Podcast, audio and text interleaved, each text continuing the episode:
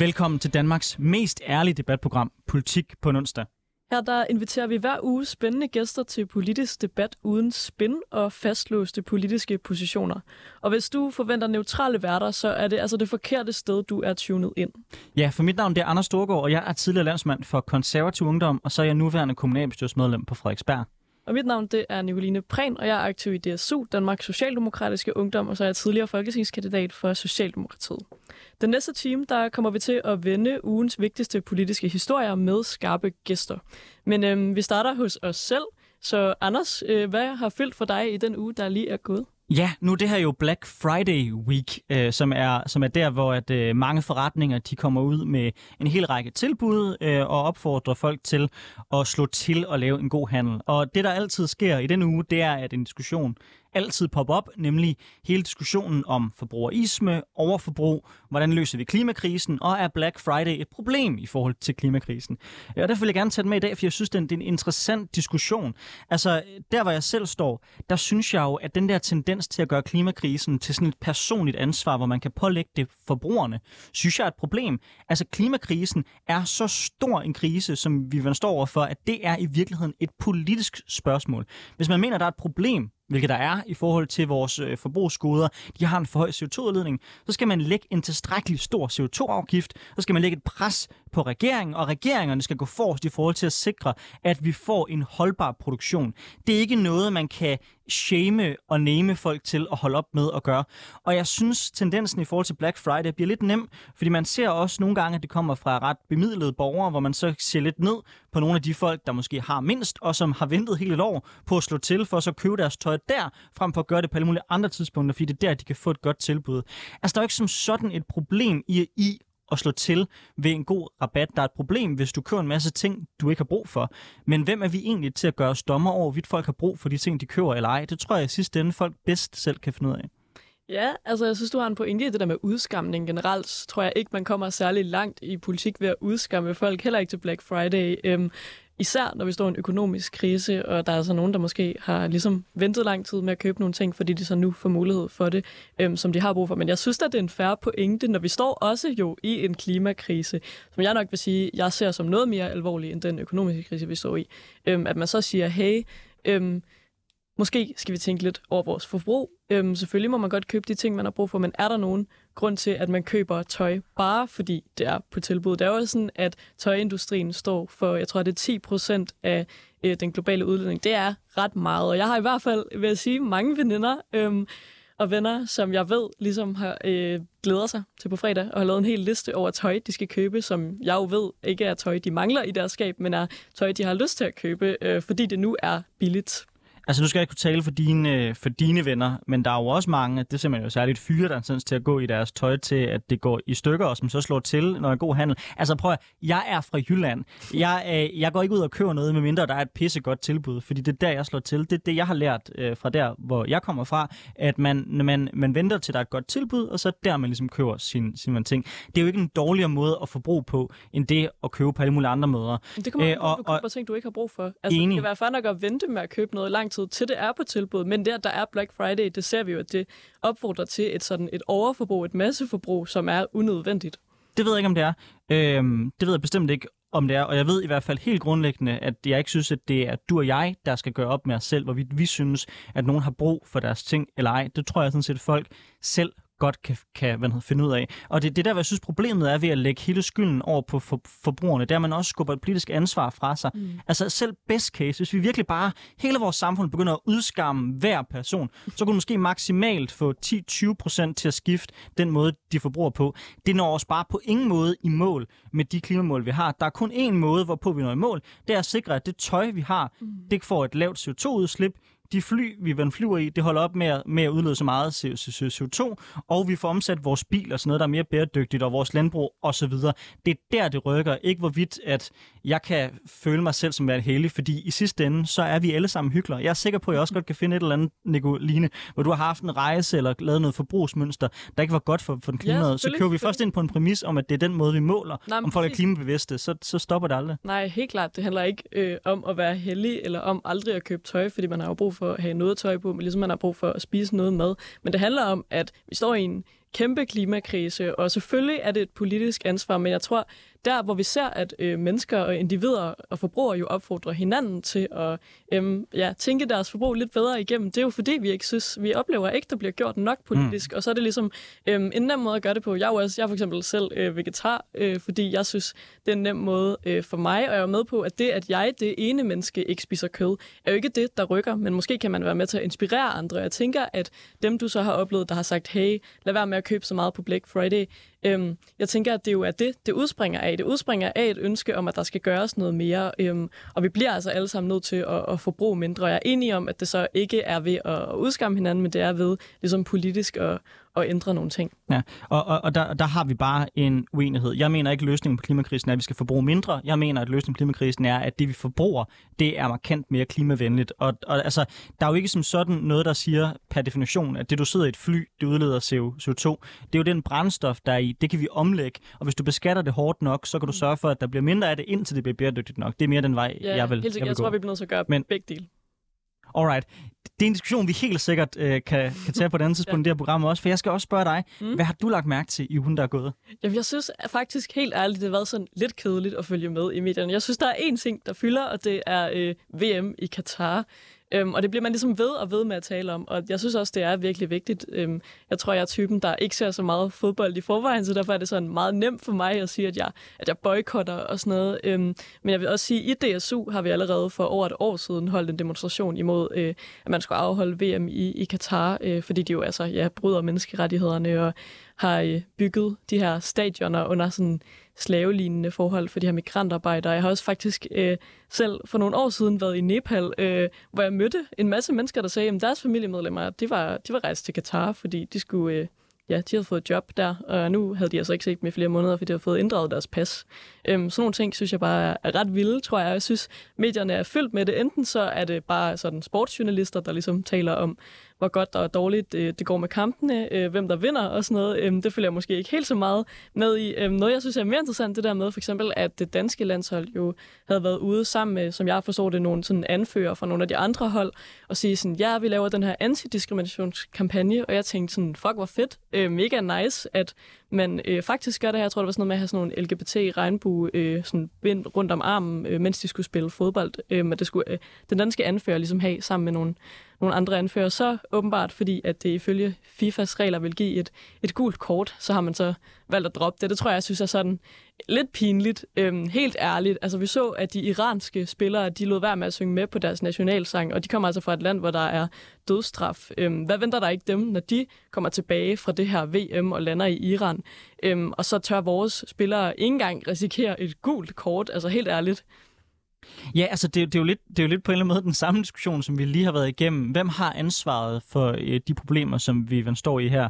Øh, fordi jeg er sådan set enig med dig til en vis grad i forhold til, jeg synes det er i hvert fald det er modigt, det som det iranske landshold har gjort. Og jeg synes også, når man først stiller sig frem, og man ligesom siger, at vi kan vise den moralske banner højt ved at tage de her armbind på, så må man også på en eller anden måde gå planken ud på det. Men når det så er sagt, så vil jeg sige, jeg synes, der er en dårlig tendens til at prøve at gøre spillerne ansvarlige for noget, der grundlæggende er et politisk spørgsmål. At øh, det her VM er lagt i Katar, det er jo et problem, at de regeringerne ikke gjorde noget ved det meget tidligere. Vi har jo set, at den danske regering har jo også spillet fedt spil mm. i jeg ved ikke hvor mange år, hvor man ikke rigtig har vil forholde sig til det. Så synes jeg også, det kan blive lidt nemt, når der så er en en spillerunde, så at sige. Så når man siden vi ikke har nogen politikere eller nogen statsmænd i det her lokale, så må det jo være øh, sku, øh, skuespillerne, øh, spillerne, der ligesom må vise vejen. Mm. Det, det, det er jeg egentlig imod, fordi jeg forstår godt, deres fokus må være på det sportslige.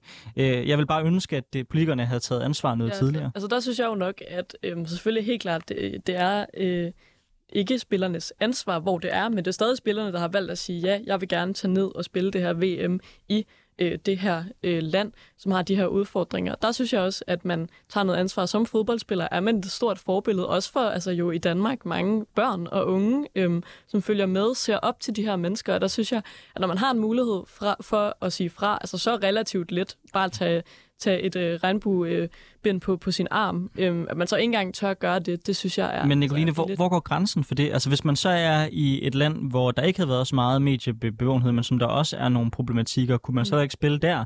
Altså kunne man tage til øh, sydamerikanske lande, hvor der er en abortpolitik, vi ikke er enige i? Mm. Kan man tage til Rusland, hvor der måske var en LGBT-politik tidligere, øh, og, nu, som vi ikke var enige i? Altså nu kan vi ikke, fordi der er, fordi der, er- fordi der, fordi der er krig, Mm. men man har jo tidligere haft spillerunder mange steder, hvor der har været noget, noget, noget Jo, problematisk. Helt sikkert, helt sikkert. Så, så det bliver også sådan, igen synes jeg, det bliver sådan et forsøg på at lægge øh, vores moral, når vi står på sidelinjen, over på skuldrene af nogle spillere, som jeg i virkeligheden synes aldrig skulle have været lagt på deres skuldre i første omgang. Helt sikkert. Det er jo ikke dem, der har taget beslutningen om, hvor VM skal afholdes, kan man sige. Øhm, Jeg synes bare, at der er så massivt mange problemer. Og så tror jeg, at det, jeg synes er, er det pinlige i det her, det er jo, at man, det er jo spillerne selv, tænker jeg, der jo har valgt først og fremmest, altså i første omgang, at melde ud.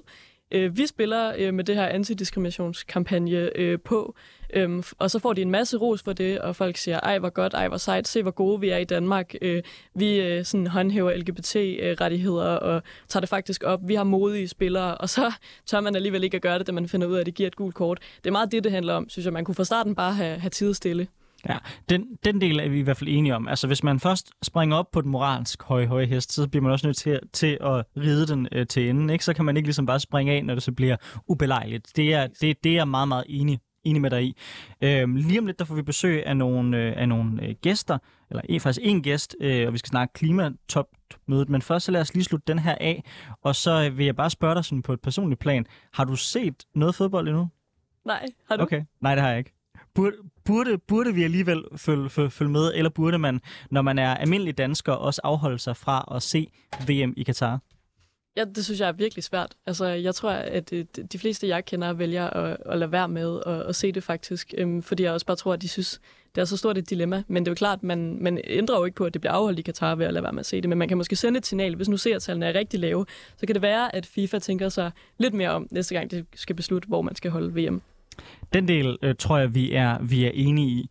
Øhm, og her i studiet, der har vi så småt fået besøg af den allerførste, eller den eneste gæst i dag, som er øh, Nadia, Nadia Gullestrup Christensen, som er kommet øh, ja, nærmest hele vejen fra, fra, fra, fra Cairo øh, for, for, for at snakke om, hvad der er, hvad der er sket til, øh, til COP27. Men før vi går ind i hele det spørgsmål og hele snakken, øh, om øh, topmødet, øh, som jo sluttede øh, for, nogle, for nogle dage siden, for fem dage siden, øh, så vil vi gerne spørge dig, som vi altid spørger vores gæster, hvad har været den vigtigste politiske historie i ugen, der er gået? Du må ikke svare, at det har været koppen og de historier, der har været der. Har været der. Så når du kigger ud på det danske mediebillede, hvad har så været historie nummer et, Nadia?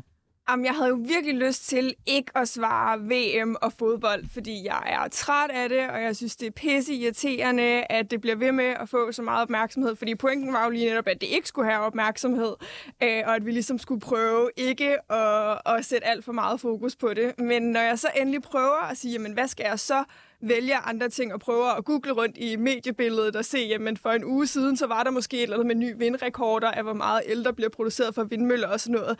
Så bliver det lidt søgt i forhold til, at det, der grundlæggende fylder, er jo det, øh, det mega dumme VM i Katar. Vi stod i helt samme situation, da vi skulle diskutere, hvad der ligesom skulle være op at vende øh, i dag i det her program. Altså, det er godt nok begrænset, hvad danske medier gider beskæftige sig med, som ikke handler om, hvad noget fodbold. Man har sådan en følelse af, at alle journalister bare har fået sådan fodboldfri til at følge med i, hvad der foregår i Katar. Det er vildt. Meget, øh, og, og rigtig irriterende, fordi der sker jo helt vildt mange andre vigtige ting. Altså, vi har jo stadigvæk altså, krig i Ukraine, vi har stadigvæk energikrise, der er stadigvæk klimakrise, selvom jeg har fået at vide, at jeg ikke lige måtte nævne koppen.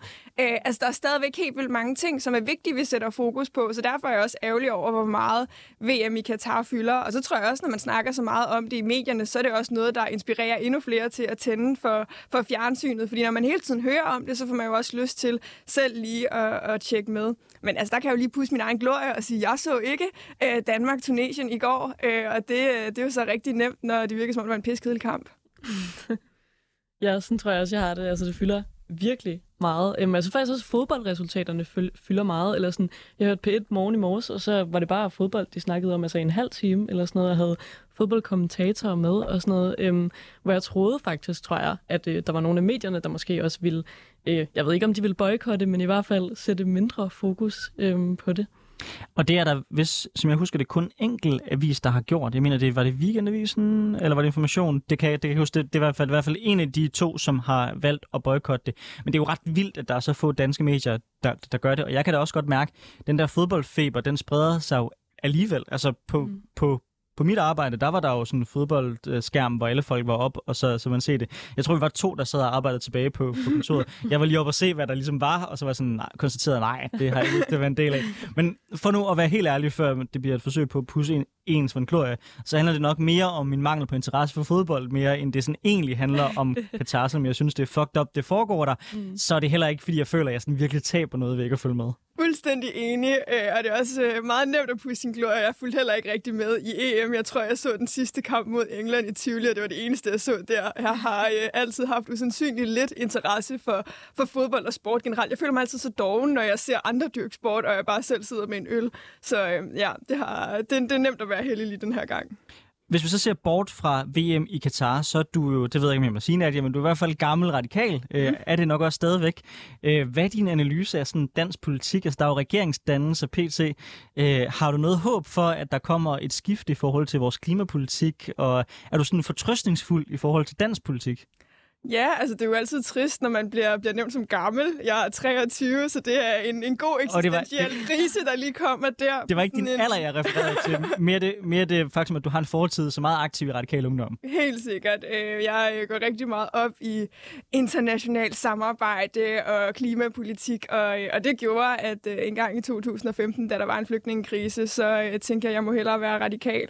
Øh, og, og min analyse af dansk politik, det er, at det er sindssygt spændende, øh, og, og det er meget spændende, hvad der ligesom sker i forhold til regeringsdannelse, om det bliver over midten.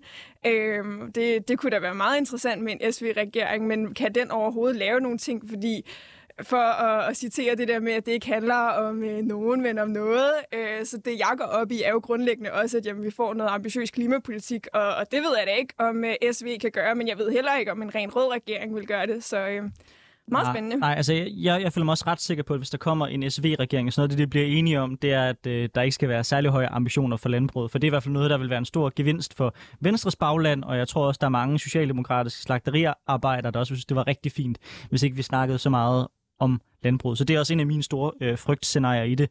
Men hvordan vil det føles som radikal, og så stå og kigge på en regering over midten, der ikke involverer de radikale? Altså, er der ikke sådan lidt fear of missing out der? Jo, jo, der er kæmpe FOMO øh, generelt. Man kan sige, nu er jeg jo ikke sådan aktiv, aktiv mere, så det er lidt mere, at man sidder med på sidelinjen og, og lige fælder en lille tårer i forhold til, at man jo altid ønsker, at det går dem godt. Øh, men i forhold til dine kommentarer om, at der måske ikke ser, sker særlig meget på landbrugsområdet, så ved jeg egentlig ikke, om jeg er nødvendigvis lige så nervøs for det. Jeg kunne godt forestille mig, at man bare postede en masse penge i det, men at ambitionerne så stadigvæk var høje, så omstilling af landbruget blev meget dyrere, end den nødvendigvis rent samfundsøkonomisk behøvede at være, men at der stadigvæk komme til at ske noget.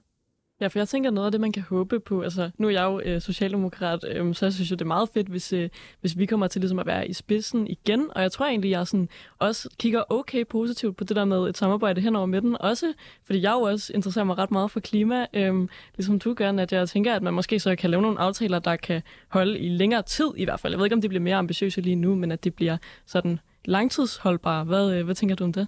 Mega enig, og jeg kan godt lide det der idé om, at det er de gamle partier, der tager ansvar. Nogle gange kan man da godt blive lidt frustreret over mængden af partier, som vi har i dansk politik.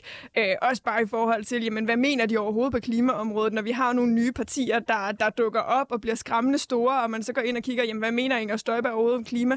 Relativt begrænset. Mm. Det synes jeg er, er meget bekymrende.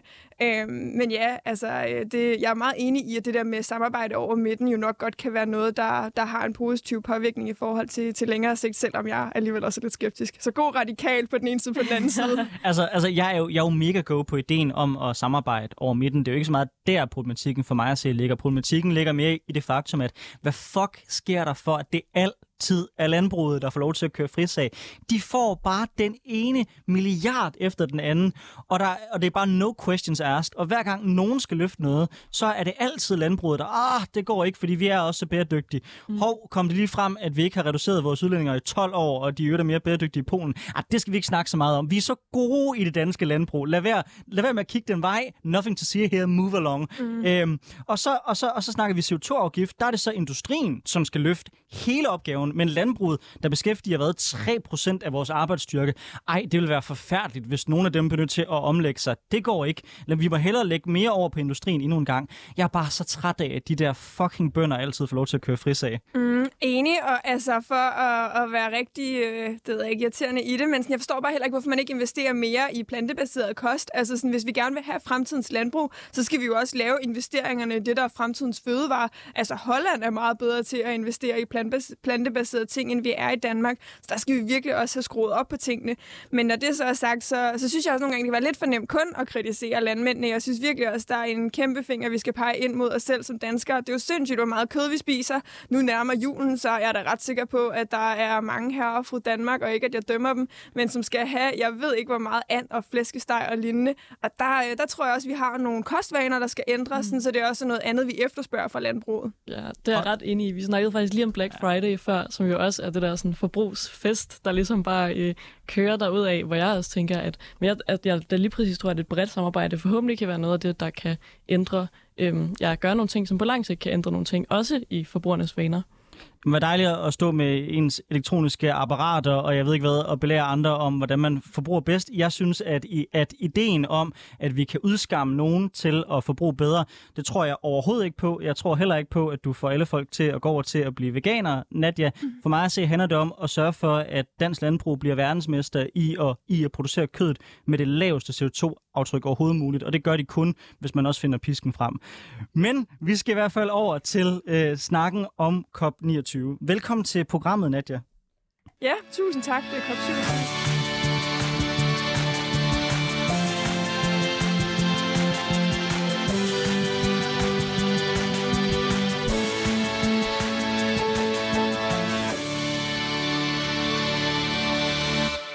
lytter til Politik på en onsdag med Anders Storgård og Nicoline Prehn, hvor vi i dag har besøg af Nadja Gullestrup Christensen, Øhm, du kommer fra Unge Klimarådet, og så er du også ungdomsdelegat til FN. I denne uge sluttede COP27 i Cairo, og verdens ledere var samlet for at diskutere de globale klimaforandringer. Siden 1992 har verdens lande i regi af FN hvert år mødtes i dette forum, og efter COP21 i Paris har det været med klart mål om at holde temperaturstigningerne under øh, halvanden til 2 grader.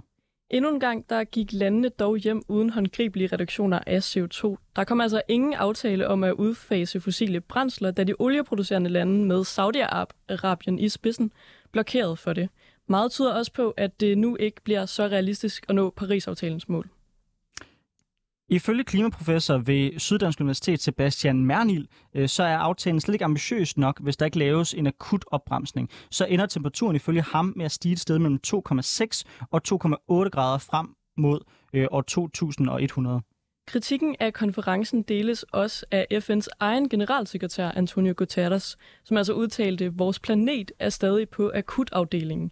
Der er behov for, at vi drastisk reducerer udledningen nu, og det er et problem, som COP27 altså ikke adresserer. Nej, men der var dog et enkelt resultat, som lød til at være kommet ud af konferencen, hvor man netop blev enige om, at der skal oprettes en fond, som kan afhjælpe skaderne i de fattige lande, som rammes ekstraordinært hårdt af klimaforandringerne. Finansieringen er dog stadig en smule uvis.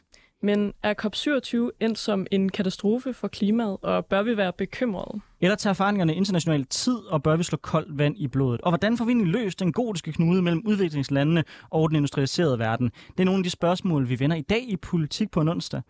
Ja, og Nadja Gullestrup Christensen, du er medlem af Unge Klimarådet, og så er du ungdomsdelegat til FN, og øh, du øh, har været med som repræsentant øh, for ungdommen i øh, Cairo. Hvad, øh, hvad er din opfattelse af, hvordan COP27 gik? Er det en øh, katastrofe for klimaet?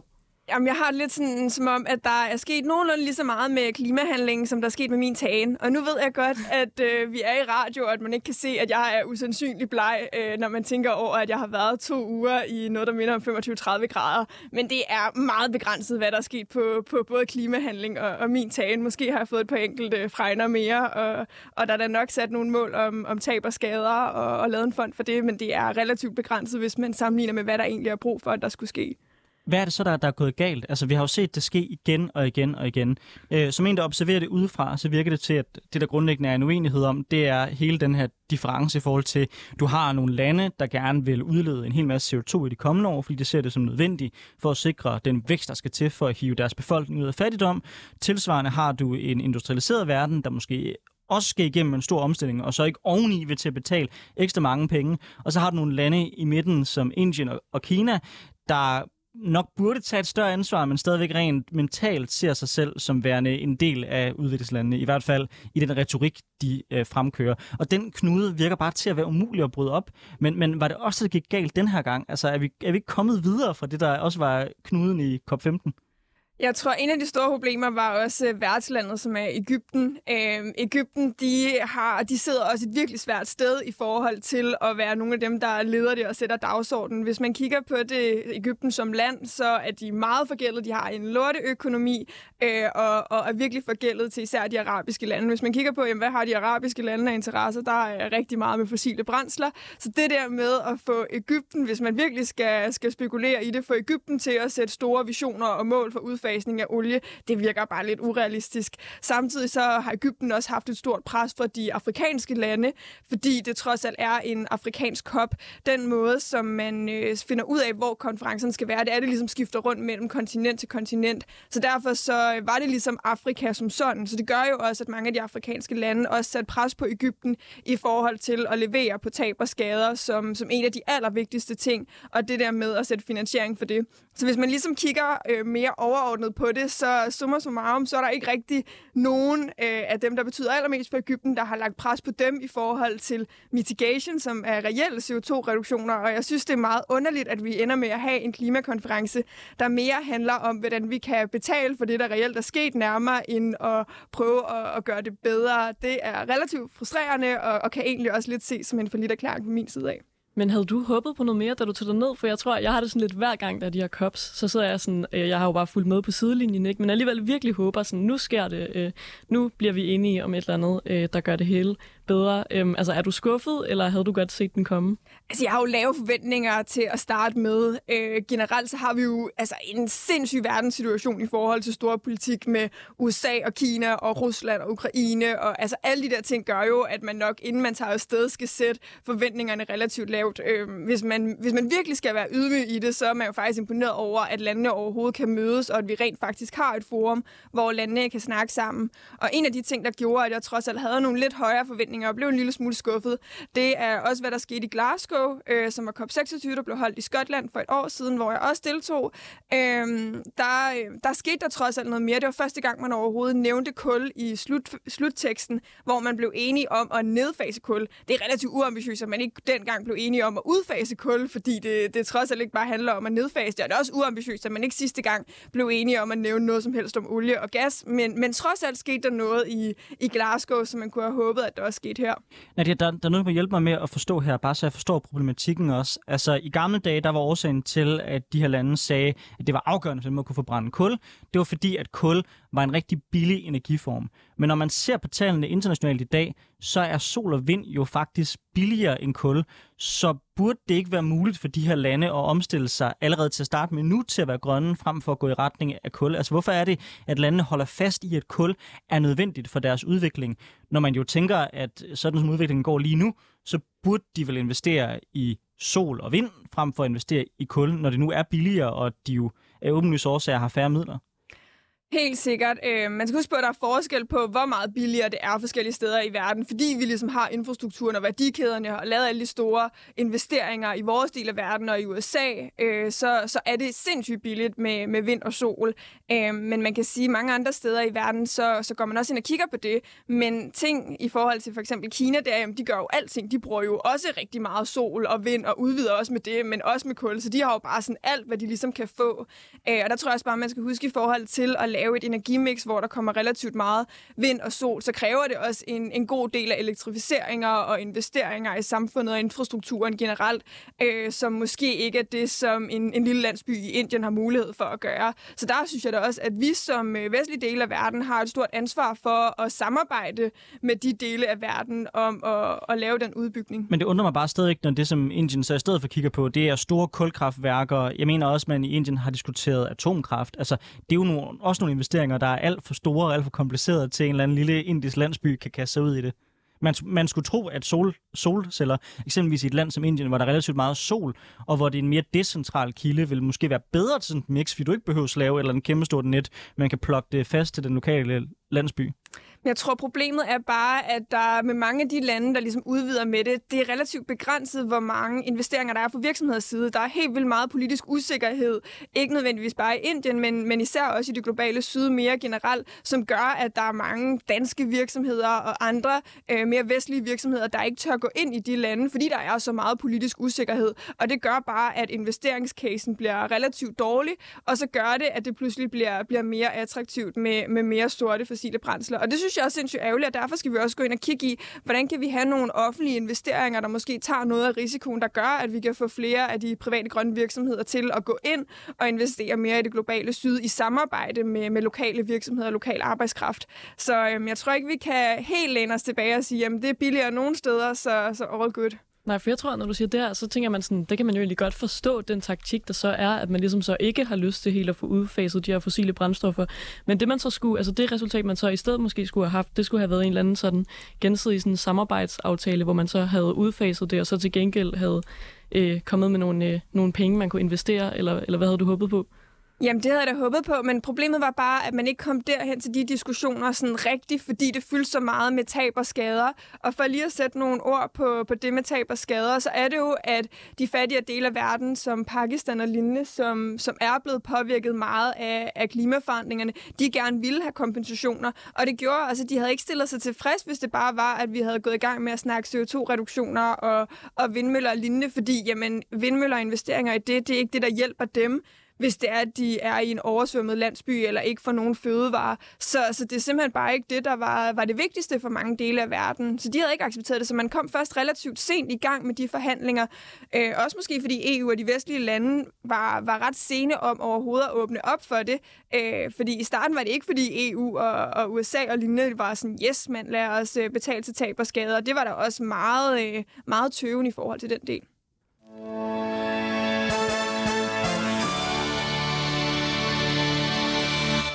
Du lytter til Politik på onsdag med Nicoline Prehn og Anders Storgård, hvor vi i dag har besøg af Nadja Gullestrup Christensen fra Unge Klimarådet. Et af de få resultater fra konferencen var som bekendt en aftale om, at der skal findes penge til at hjælpe de lande, som bliver ramt hårdest af klimakrisen. De rige lande har forpligtet sig på at give økonomisk hjælp til de lande, som er særligt sårbare over for tørke, oversvømmelser og høje vandstande. Som det ofte er med sådan en aftaler, så er det dog ikke besluttet, hvor pengene skal komme fra, eller hvem der skal betale dem. I 2009 der lovede de rige lande også, at der skulle betales 100 milliarder kroner mellem 2020 og 2025 til at hjælpe med at omstille de fattigste lande. Dengang så blev det dog ikke rigtigt til noget. Der er derfor stor usikkerhed om, øhm, om de her penge de nogensinde kommer. Den del af aftalen er der også blevet kritiseret blandt andet af Per Stig Møller, som i Berlingske under overskriften skrev, hvorfor er det altid Vesten, som skal betale? Øh, her der problematiserede han, at Vesten, uanset om det er klima, udviklingsbistand eller vaccination, altid pålægges byrden, mens de samtidig udskammes. Han kritiserer også det, han mener er hyggeleri blandt mange af de her lande, øh, som lukker øjnene for Ruslands overgreb i Ukraine, mens de samtidig peger på øh, urimeligheder på den internationale dagsorden. Nadja Kullestrup, hvordan oplevede du konflikten mellem de industrialiserede lande og udviklingslandene? Altså, hvordan oplevede du det konkret, da du var der, den her tens stemning? Der er helt vildt tændt stemning, og for at nævne også et eksempel på, hvorfor det er sådan, så har de rigere lande jo tidligere lovet at donere 100 milliarder, eller betale 100 milliarder dollars om året til de fattigere lande, hvor de ikke leverer på det. Og det der med, at man har lovet noget, som man ikke leverer på, det tror jeg, vi alle sammen vil kunne genkende rent personligt. Det bliver man jo bitter over, og det skaber en eller anden form for dårlig stemning, hvor man ikke tror på hinanden. Og det er også noget, man kan mærke, når man går rundt på konferencen rent lavpraktisk. Jeg var med til at moderere et panel, hvor vi havde nogle forskellige unge fra det globale syd, som jeg så ligesom skulle moderere i en debat, hvor de skulle fortælle om deres historier. Og det føles jo bare helt vildt privilegeret at sidde og være sådan, ja, nu er det dig, der har ordet, og så er der en pige fra Pakistan, der har skrevet et digt om, hvordan at hele hendes hverdag bare er blevet oversvømmet, hvor man bagefter sidder og sådan, wow, okay, nu skal jeg det ved jeg ikke, bare fortsætte min hverdag. Øh, så, så sådan nogle ting var, var virkelig noget, der, der skabte en, en underlig stemning. Også fordi, hvis man ligesom, når du spørger til, hvordan det føles at være på konferencen, så er den også meget todelt, fordi der er nemlig selve forhandlingerne, som er i nogen rum, hvor der også er dårlig stemning, og så er der alt det rundt omkring, øh, som er sådan hele cirkuset af masser af pavilloner og virksomheder og unge mennesker, hvor at når man så er der, er det ikke nødvendigvis der, hvor der er store konflikter, og jeg tror i hvert fald også, at jeg som ung menneske prøver at ligesom bygge broer, sådan så at de konflikter, der er, mellem de voksne forhandlere, for at sige det som jeg er jo også voksen, øh, selvom jeg ikke altid føler mig sådan, øh, at de ligesom ikke skulle være noget, der også skabte konflikter mellem os som unge mennesker, men, men samtidig er det også bare sindssygt svært at have diskussioner med dem, fordi jeg kan jo ikke bare komme til, til en pige fra Pakistan, der har skrevet et digt og være sådan, skal du ikke have en vindmølle? Øh, altså sådan det der med, at, at man lytter jo bare og prøver at, at forstå, men bliver jo også bare frustreret over, at man ikke kan gøre noget for at hjælpe dem. Ja, det lyder virkelig vildt, for jeg har nemlig også tænkt over, sådan, hvad konkret var det, du lavede? Var det, altså, det var alt muligt forskelligt. Det var, var du både med inde i nogle af forhandlingslokalerne og ude ligesom rundt og sådan, øh, til sådan nogle netværksmøder, eller hvordan, øh, hvad var din rolle? Jeg var en rigtig stor del af cirkuset rundt omkring øh, klimakonferencen, bliver jo større og større år for år. Øh, og der er sådan en kæmpe sådan pavillonområde, som faktisk er sådan den lækreste del. Altså man kan godt se det der, pengene bliver lagt øh, sammenlignet med forhandlingslokalerne. Øh, og der er rigtig mange pavilloner fra de forskellige lande og FN-organisationer og lignende, hvor der så bliver holdt en masse side events. Og nogle gange kan man godt synes, det, det går lidt for meget amok i forhold til, hvor meget hele showet uden omkring selve forhandlingerne fylder. Øh, men samtidig er det jo også der, hvor at vi som unge mennesker har mulighed for at komme med vores budskaber, og hvor jeg også brugt meget tid, fordi det er der, man ligesom kan samle nogle af de forhandlere, der er, og få dem til at mødes med, med unge mennesker fra andre dele af verden, eller virksomheder, eller andre vigtige aktører i samfundet, øhm, og hvor vi også har mulighed for at sige noget, fordi hvis jeg ligesom deltog i forhandlingerne, jeg ville jo ikke være, kunne være en af dem, der forhandlede, også fordi Danmark forhandler jo ikke alene, Danmark forhandler gennem EU, så på den måde er det jo også meget begrænset, hvad man selv som ung menneske kan gøre gennem forhandlingerne, så det er lidt ligesom mere at være med til at, at skabe pres og momentum rundt omkring forhandlingerne. Og hvad tænker du om det, som Per Stig Møller skrev? Altså, den her, øh, altså det, han, det han problematiserer jo ikke som sådan det, at øh, de vestlige lande skal bidrage. Det han kritiserer, det er mere den der retorik, som han, som han føler bliver ført af nogle af de her lande mod Vesten, der ligesom er ikke, ikke, ikke, ikke, ikke sådan en, vi har brug for hjælp, kan I bidrage med det, men ligesom I skylder os, hvor det han problematiserer, det er, at han i virkeligheden siger, jamen altså okay, i de sidste 100 år, der har, der har Vesten bidraget enormt meget. Hvornår er det ligesom grænsen for, hvor meget man kan afkræve af Vesten, at alle problemer, der er i de her områder, de skal afhjælpes af øh, Vesten, samtidig med, at mange af de her lande jo ikke rigtig spiller bold. For eksempel, når der så er en konflikt i Europa, i Ukraine. Ikke? Jeg forstår godt de lande, som er usandsynligt fattige, og hvor hungersnøden er ekstrem, og hvor at deres afgrøder går tabte, og hvor at de kan få at vide, at det er på grund af klimaforandringer. Dem forstår jeg godt, at de bliver sure og, og taler ondt til, til os i Vesten og er sure på os. Æh, der, hvor jeg måske er, er lidt enig, eller hvor jeg også kan blive frustreret, er det der med, at jamen, der er ikke særlig mange, der peger i lige så høj grad fingre af Kina og, og de arabiske lande, hvor at, sådan, hvis vi kigger sådan, jamen okay, ikke bare kun historisk, men også kigger fremadrettet, jamen så dem, der kommer til at udlede rigtig meget og bidrage endnu mere til, at det her går endnu mere amok, jamen det er jo Kina mm. og, og mange af de arabiske lande. Og det der med at stille dem til ansvar for noget af det, det er ikke altid, man går ind og gør det. Øh, også hvis man kigger på uligheden i nogle af de lande, er jo også ekstrem. Øh, så, så jeg synes helt sikkert, at vi skal tage mere ansvar, men det er ikke nok, at vi tager ansvar som vestlige dele. Øh, vi, vi skal også have flere med til at tage det ansvar. Men oplevede du den stemning, altså sådan, fordi nu siger du der med den pakistanske øh, pige, der, der læste et digt op og ligesom fortalt om hendes hverdag, der er blevet påvirket af de her naturkatastrofer. Var det mest på den måde, altså sådan, man lytter til hinanden, eller var der nogen, der sådan, for eksempel unge fra udviklingslandene, som var sådan, altså måske vrede eller, eller bare frustreret over for dig? Folk vil rigtig gerne have det til at handle om penge hele tiden. Øh, vores, altså i forhold til den debat, hvor at jeg havde hende, den pakistanske pige med, der, der læste et digt, så til at starte med havde vi ligesom måske planlagt lidt et føle-føle øh, event, hvor man skulle fortælle historier, og ja, hun kunne læse et digt og sådan noget, hvor at hun lige inden vi går i gang er sådan, jeg vil gerne snakke finansiering. Og jeg er jo sådan, ja, jamen det skal vi da nok få plads til, øh, fordi jeg jo heller ikke vil sige nej, men det er jo ligesom det, der er den hardcore del af det. Og det er ikke, fordi hun nødvendigvis siger, hey, I i Danmark skal betale til det. Det gør vi allerede lidt, øh, en af de første lande, der åbnede op for det. Det kan vi snakke mere om bagefter. Øh, men, men det der med, at sådan, de, de vil bare gerne snakke kroner og øre, det er ikke nok med hensigtserklæringer, det er ikke nok, at man siger det ene eller det andet. Og det er jo også en af de temaer, der har været for koppen. Man har ligesom kaldt det implementeringskoppen, og implementering kan man lidt oversætte til, at der skal penge på bordet, hvor man tidligere, for eksempel i Glasgow, havde, at sådan, jamen, vi skal holde halvanden grads målet i, i live som, som et overskrift. Men Nadia, hvor går grænsen så for det? Fordi det er jo, jeg tænker, det er et faktum både med de mange milliarder, som der er givet i udviklingsbistand, og også med øh, de penge, der vil blive givet her. Altså, vi kommer jo aldrig nogensinde til at kunne opveje 100% for de skader, der vil komme for, for klimaet. Så i din optik, hvor er det rimelige så, at man sætter grænsen? Fordi det kan også, og det er i hvert fald det, der er min frygt, blive en sovepude for nogle af de regeringer, der er der ikke de almindelige borgere, men regeringerne, at de kan sige, hver gang der er et problem, så kan de sige, at det er på grund af klimaforandringerne, og det er ikke vores øh, skyld, det er vestens skyld, og dermed hele tiden frelægge sig ansvaret, hvor man har set, at nogle af de lande, i for eksempel i Afrika, hvor man har haft en anden form for dialog, hvor man har sagt, ved du hvad, det kan godt være, at vi er udsat for en masse lort, nu må vi selv ligesom fikse ting. Det er også nogle af de lande, der har klaret sig bedst. Altså, der, der kan også være en risiko, tænker jeg, for at man ansvarsfralægger, og man dermed i virkeligheden lærer nogle despoter og nogle knap så demokratiske typer mm. i virkeligheden give andre folk skylden for deres egen fejl. Mm. Altså, hvor går grænsen for, hvor meget Vesten har ansvar, og hvor går grænsen for det rimelige Vesten bør bidrage med i forhold til klimaforandringerne? Det, det er sindssygt svært, og jeg synes egentlig, man endte et nogenlunde sted i forhold til teksten, hvor man blev enige om, at det kun var de særligt sårbare udviklingslande, der skulle have kompensation, og at det ligesom er dem, og man ligesom går ud over de aftaler og de former for grupperinger, man tidligere har lavet. Så det der med, at man siger, jamen, hvad for nogle er det virkelig, der er helt ude et sted, hvor de har brug for hjælp. Øh, så det synes jeg egentlig er, er et godt sted at lande med at være sådan, men der er nogle lande, der bliver nødt til at finde løsninger selv, og så er der andre, der simpelthen har så store problemer, at vi skal hjælpe dem. Øh, og grunden til, at det, det også er helt vildt vigtigt, at vi, vi er, er solidariske der, er også i forhold til at hvis vi overhovedet skal have de lande med, og ikke have dem til at blive enige med Kina og Saudi-Arabien, så bliver vi også nødt til at lytte på deres problematikker, fordi selvfølgelig er jeg enig i, at vi meget mere skal fokusere på CO2-reduktioner, og at det ligesom burde være det, der er vores bidrag, fordi det er det, vi er gode til. Men hvis det er, at vi ikke anerkender deres øh, argumenter og problematikker i det globale syd, jamen så har vi, at de lande, de går med Kina og Saudi-Arabien, og pludselig får, for resten af verden mod os i Vesten, og det er en meget uholdbar situation, hvis det er, at vi pludselig har at det globale syd begynder at samarbejde mere med Kina end, end med os. Så på den måde fungerer den her aftale også som ligesom et værn mod det, eller hvordan tænker du det? Altså, er det så en måde, hvor vi forhåbentlig kan, kan hjælpe de mest sårbare lidt, og så, så undgå, at de samarbejder med, med nogle af de, i vores øjne måske ikke så klimavenlige lande? Og jeg ved sgu ikke, om der, det er et værn for særlig meget. Jeg tror, der er rigtig mange af de største problematikker, som man egentlig bare har skubbet videre.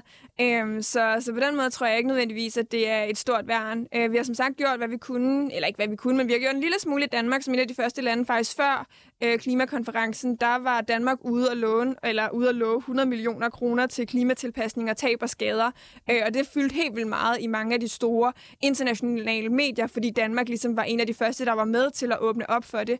Og jeg tror meget af det handler også om principper egentlig i forhold til det der med, at man går ind overhovedet og anerkender det. Fordi tit er det ikke nødvendigvis særlig mange penge. Det ved jeg også godt. 100 millioner kroner i et, et stort perspektiv er ikke alverden. Men det der med, at man går ind og anerkender det, så åbner man også bare op for en kæmpe regning. Klart. Øhm, det her COP var jo ligesom planlagt til, at det nok, eller man antog, at det ikke vil være her, de helt store aftaler vil lande. Når vi så kigger lidt ud i horisonten, hvornår tror du, der kommer en større aftale igen, ligesom Paris? Altså er det forventningen, at det er næste gang, er det om to, tre, fire år? Altså hvornår forventer man, at der lander den nye store game changer inden for klimapolitikken internationalt? Det kunne jeg godt forestille mig ikke blev næste gang, fordi det bliver Dubai. Øh, og hvis man har øh, Dubai og UAE som værtsland, så det skulle nok ikke dem, der øh, sætter udfasning af olie allerhøjest. Men jeg kunne godt forestille mig, at det var gangen efter det. Øh, der er ikke sat værtsland på endnu, så vidt jeg husker. Men øh, hvis det blev noget som Australien eller så mange andre lande rundt omkring i verden, så kunne jeg godt forestille mig, at der kom til at ske mere. Men når det så er sagt, så nogle gange kan det også være en fordel, at man har øh, nogle lande, som ikke nødvendigvis er, er de mest ambitiøse som værtsland, fordi det kan også godt være, at de ikke bare sætter sig på bagerste række og suger. Fordi hvis det er, at vi har et af de vestlige lande som, som værtsland, så er det relativt nemt for ja, det globale syd at gå sammen med nogle af de uambitiøse lande og være sådan, det er simpelthen ikke godt nok, hvor at hvis det er nogle af dem selv, der har ansvaret for at levere en, en god kop, så, så kan der nogle gange godt ske noget mere. Men ellers så, øh, så tror jeg, at der sker noget om en måned i forhold til naturpolitik, når der er en øh, stor biodiversitetskonference. Der kunne jeg godt forestille mig, at vi får Paris-aftalen for natur.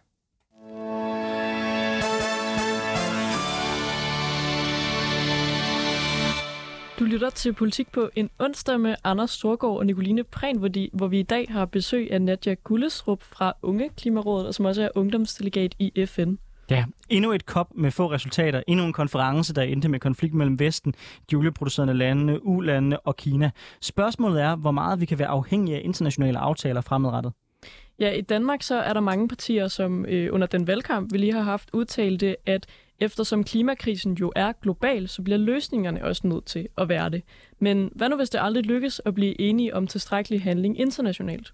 Nadia Gullestrup, jeg ved godt, det vil smerte dig ud fra den, øh, det sted, du har været aktiv, og de ting, du har engageret dig i i tidens løb. Men har det internationale samfund spillet for lidt, når det kommer til klima? dagsordenen, og bør vi måske i stedet for kigge i retning af det private erhvervsliv og de nationale regeringer for at finde løsningerne på klimakrisen? Jeg ved ikke, om jeg synes, det, det har spillet for lidt, fordi der er bare ikke noget alternativ til at gå ind og samarbejde øh, med Kina og også prøve at presse dem. De står for en sindssygt stor del af verdens CO2-udledning, så dem skal vi have med. Men jeg tror virkelig, at det private erhvervsliv spiller en rigtig stor rolle i det. Og det ser vi jo også i, at de for eksempel er, er meget stærkt til stede på øh, klimakonferencen, hvor der har været den største danske delegation på grund af, at der har været så mange virksomheder. Men i forhold til Kina, for, for det, det, det er virkelig en super godt eksempel, så kunne man jo i stedet for at sige, okay, vi håber på at lande en eller anden form for frivillig aftale med Kina, så simpelthen sige, nu går vi en masse lande sammen. Hvis Kina gerne vil handle med os, så bliver Kina nødt til at reducere deres CO2, for ellers får de ikke mulighed for at eksportere deres varer til os. Så man kan jo godt samtidig presse Kina på klimapolitikken, uden man nødvendigvis gør det af frivillighedens vej. Man kan jo også gøre det af, af, af den handelssanktionsmæssige vej. Mit, mit spørgsmål er, hvornår når vi så langt ned af kurven i forhold til, at klimakrisen presser på, at vi bliver nødt til at genoverveje, hvorvidt vi kan nå i mål med, hvad kan man sige, mere frivillige initiativer? Problemet er bare, at Kina ikke står alene. Altså, vi har også Rusland, vi har også de arabiske lande. Altså, sådan det der med, at det er, en, det er en rigtig stor del af verden, hvor vi pludselig skal til at, at kun slå hårdt mod hårdt. Jeg tror, selvfølgelig bliver vi nødt til også at, at bruge de hårdere instrumenter, men det er også vigtigt, at vi også har de positive instrumenter. Nogle af de ting, som Danmark var med til at lancere til den her konference, og også til den tidligere, det var eksempelvis Beyond Oil and Gas Alliancen, og så var det Global Offshore Wind Alliance. Øh, og især den sidste, som handler om, hvad kan vi gøre for at udbrede havvindmøller, og hvordan kan private og offentlige samarbejder på tværs være med til at få havvind flere steder rundt omkring i verden, øh, og hvor man ligesom også får det offentlige med i det. Det tror jeg er noget, der kan spille en rigtig stor rolle, fordi vi ligesom i Danmark kommer frem med sådan positive eksempler, og ligesom viser vejen i forhold til, hvad landene skal gøre. Øh, så det tror jeg har en, en stor påvirkning, og jeg tror ikke kun, vi kan slå hårdt mod hårdt. Vi bliver også nødt til at arbejde med at udbrede alliancer som Global Offshore Wind Alliance på godt dansk. Okay, så noget med at gøre begge dele. Jeg tænkte i forhold til det med Paris-aftalen, fordi nu nåede du lige før at nævne det her med, at der skulle snart være en naturkonference, hvor man måske kunne få rykket nogle ting. Men hvad med sådan klimadelen? Altså, øhm, er du bange for, at der er ret mange, der har været ude og sige her efter det her COP, at nu bliver det altså rigtig svært at nå de målsætninger, man ellers jo har sat i, i fællesskab. Og jeg tænker bare, hvis man så ikke når de mål, man har sat, øhm, mister man så motivationen? Eller sådan, hvad tænker du? Er du? Tror du, vi kan nå det? Altså, jeg er rigtig demotiveret i forhold til, om vi når halvanden gradsmålet. Øhm, den, den tidligere øh, vært, øh, Alex Schirmer fra, fra COP26, han blev ved med at snakke om, at vi skal holde halvanden gradsmålet i live, øh, og beskriver det også som om lige nu er, er halvanden gradsmålet respirator.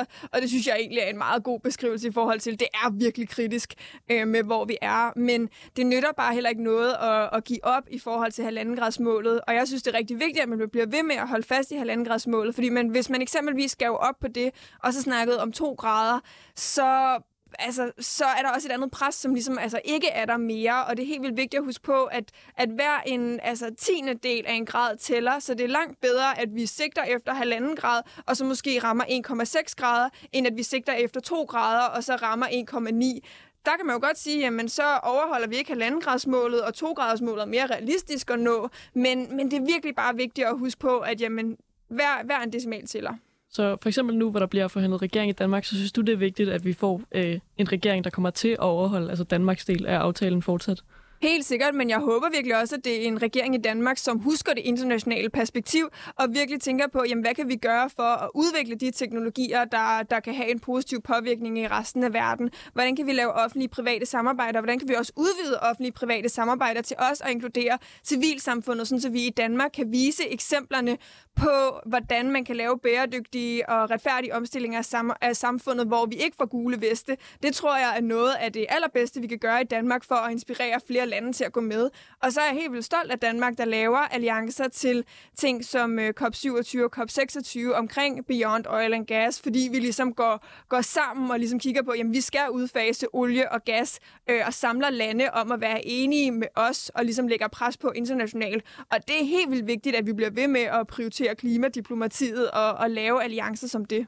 Ja, og noget jeg kan forstå, at man egentlig prøvede at få skrevet ind i aftalen også, det var det her med, at man synes, pensionsselskaberne og de private virksomheder skulle løfte en større del af byrden. Jeg mener ikke, man landede i hvert fald på noget substantielt, der kunne presse det. Det var vist mere sådan en hensigtserklæring, som jeg forstår det. Men altså ideelt set, hvor meget burde det private erhvervsliv og pensionskasserne i virkeligheden forpligtes gennem de her aftaler? Jeg synes, det er svært med pensionsselskaber, fordi man skal også huske på, at det er almindelige menneskers penge. Øh, men, og der er selvfølgelig en, en overvejelse i forhold til, hvor meget... Øh, hvor meget kan man lægge pres på udefra, hvor meget skal det være folk selv, der tager, tager stilling til deres investeringer. Øh, men da jeg opdagede, at jeg havde en, en pension fra mit gode arbejde, så gik jeg der ind og kiggede på, hvordan kan jeg få en større del af det, som min pension øh, er. Hvordan kan jeg få det til at være investeret bæredygtigt. Øh, og det tror jeg især mange af os unge mennesker, der ikke skal bruge vores pension de næste par år, vi, øh, vi burde gå ind og forholde sig til. Og der tror jeg også, at øh, pensionsselskaberne har en stort ansvar for at gå ind og uddanne og informere øh, deres øh, medlemmer om det. Øh, det er meget underligt, at jeg er blevet pensionsrådgiver for mange af mine veninder, øh, fordi de simpelthen ikke ved, hvordan de lige skal forholde sig til deres opsparinger. Så, øh, så det tror jeg, der er noget, der kan, kan rykke noget, fordi hvis vi virkelig skal rykke noget på den grønne omstilling, så er der brug for kroner og øre. Men det er, vel også, øh, det er vel også noget, der er en ret stor bevægelse i. Altså, jeg har også for nylig skulle beskæftige mig med, hvor jeg skulle lægge mine pensionskroner, og jeg synes, det var ret fedt, at mit pensionsselskab faktisk udbød en mulighed, at man kunne investere det kun i virksomheder, der var forpligtet på at blive CO2-neutral. Så der er jo allerede nu nogle muligheder, der begynder at komme frem, og øh, det giver mig lidt optimisme trods alt, øh, trods jeg synes, at det er ret øh, trist, at der ikke skete noget i Cairo, øh, fordi det for mig tyder på, at, at det private erhvervsliv, pensionskasserne osv., de i virkeligheden løber lige nu hurtigere, end vores politikere gør.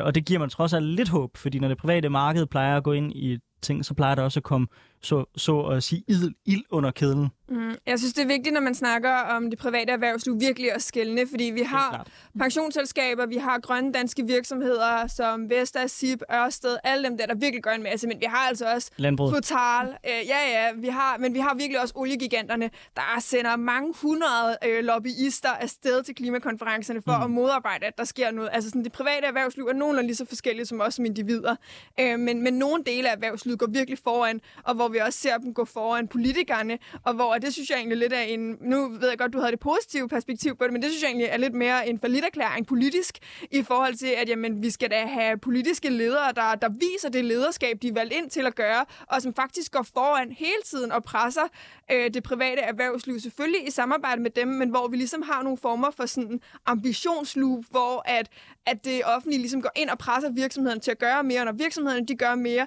så skal det offentlige også rykke sig endnu hurtigere. Og det tror jeg sådan set ikke, at nogen af os tre, der står her i studiet, på nogen måde er uenige om. Der virker også til at være, synes jeg, lidt en, en generationskløft i det spørgsmål. Du har 30 sekunder tilbage. Hvis du skulle øh, give et main takeaway, et budskab til folk efter at have været i Cairo, oplevet det internationale samfunds kamp for at løse klimakrisen, hvad er dit budskab til vores lyttere så? Jamen, efter at have været i Sharm el-Sheikh, så er mit budskab, at vi skal blive ved med at huske på CO2-reduktioner. Det er ikke nok bare at kompensere for de tab og skader, der er. Der skal leveres hardcore CO2-reduktioner, og Danmark kan gøre en stor forskel ved at presse andre lande i verden til også at udfase deres fossile brændsler. Nadia Gullestrup, tusind tak, fordi du var med i Politik på en onsdag. Hvis man synes, det her det var interessant at lytte til, så kan man finde denne podcast og mange andre på de podcast-platforme, man typisk bruger. Vi anbefaler selvfølgelig 24-7's app, fordi inde på 24-7-appen, der har man mulighed for at kunne stille os spørgsmål og komme med forslag til emner, vi kan tage op i de kommende uger.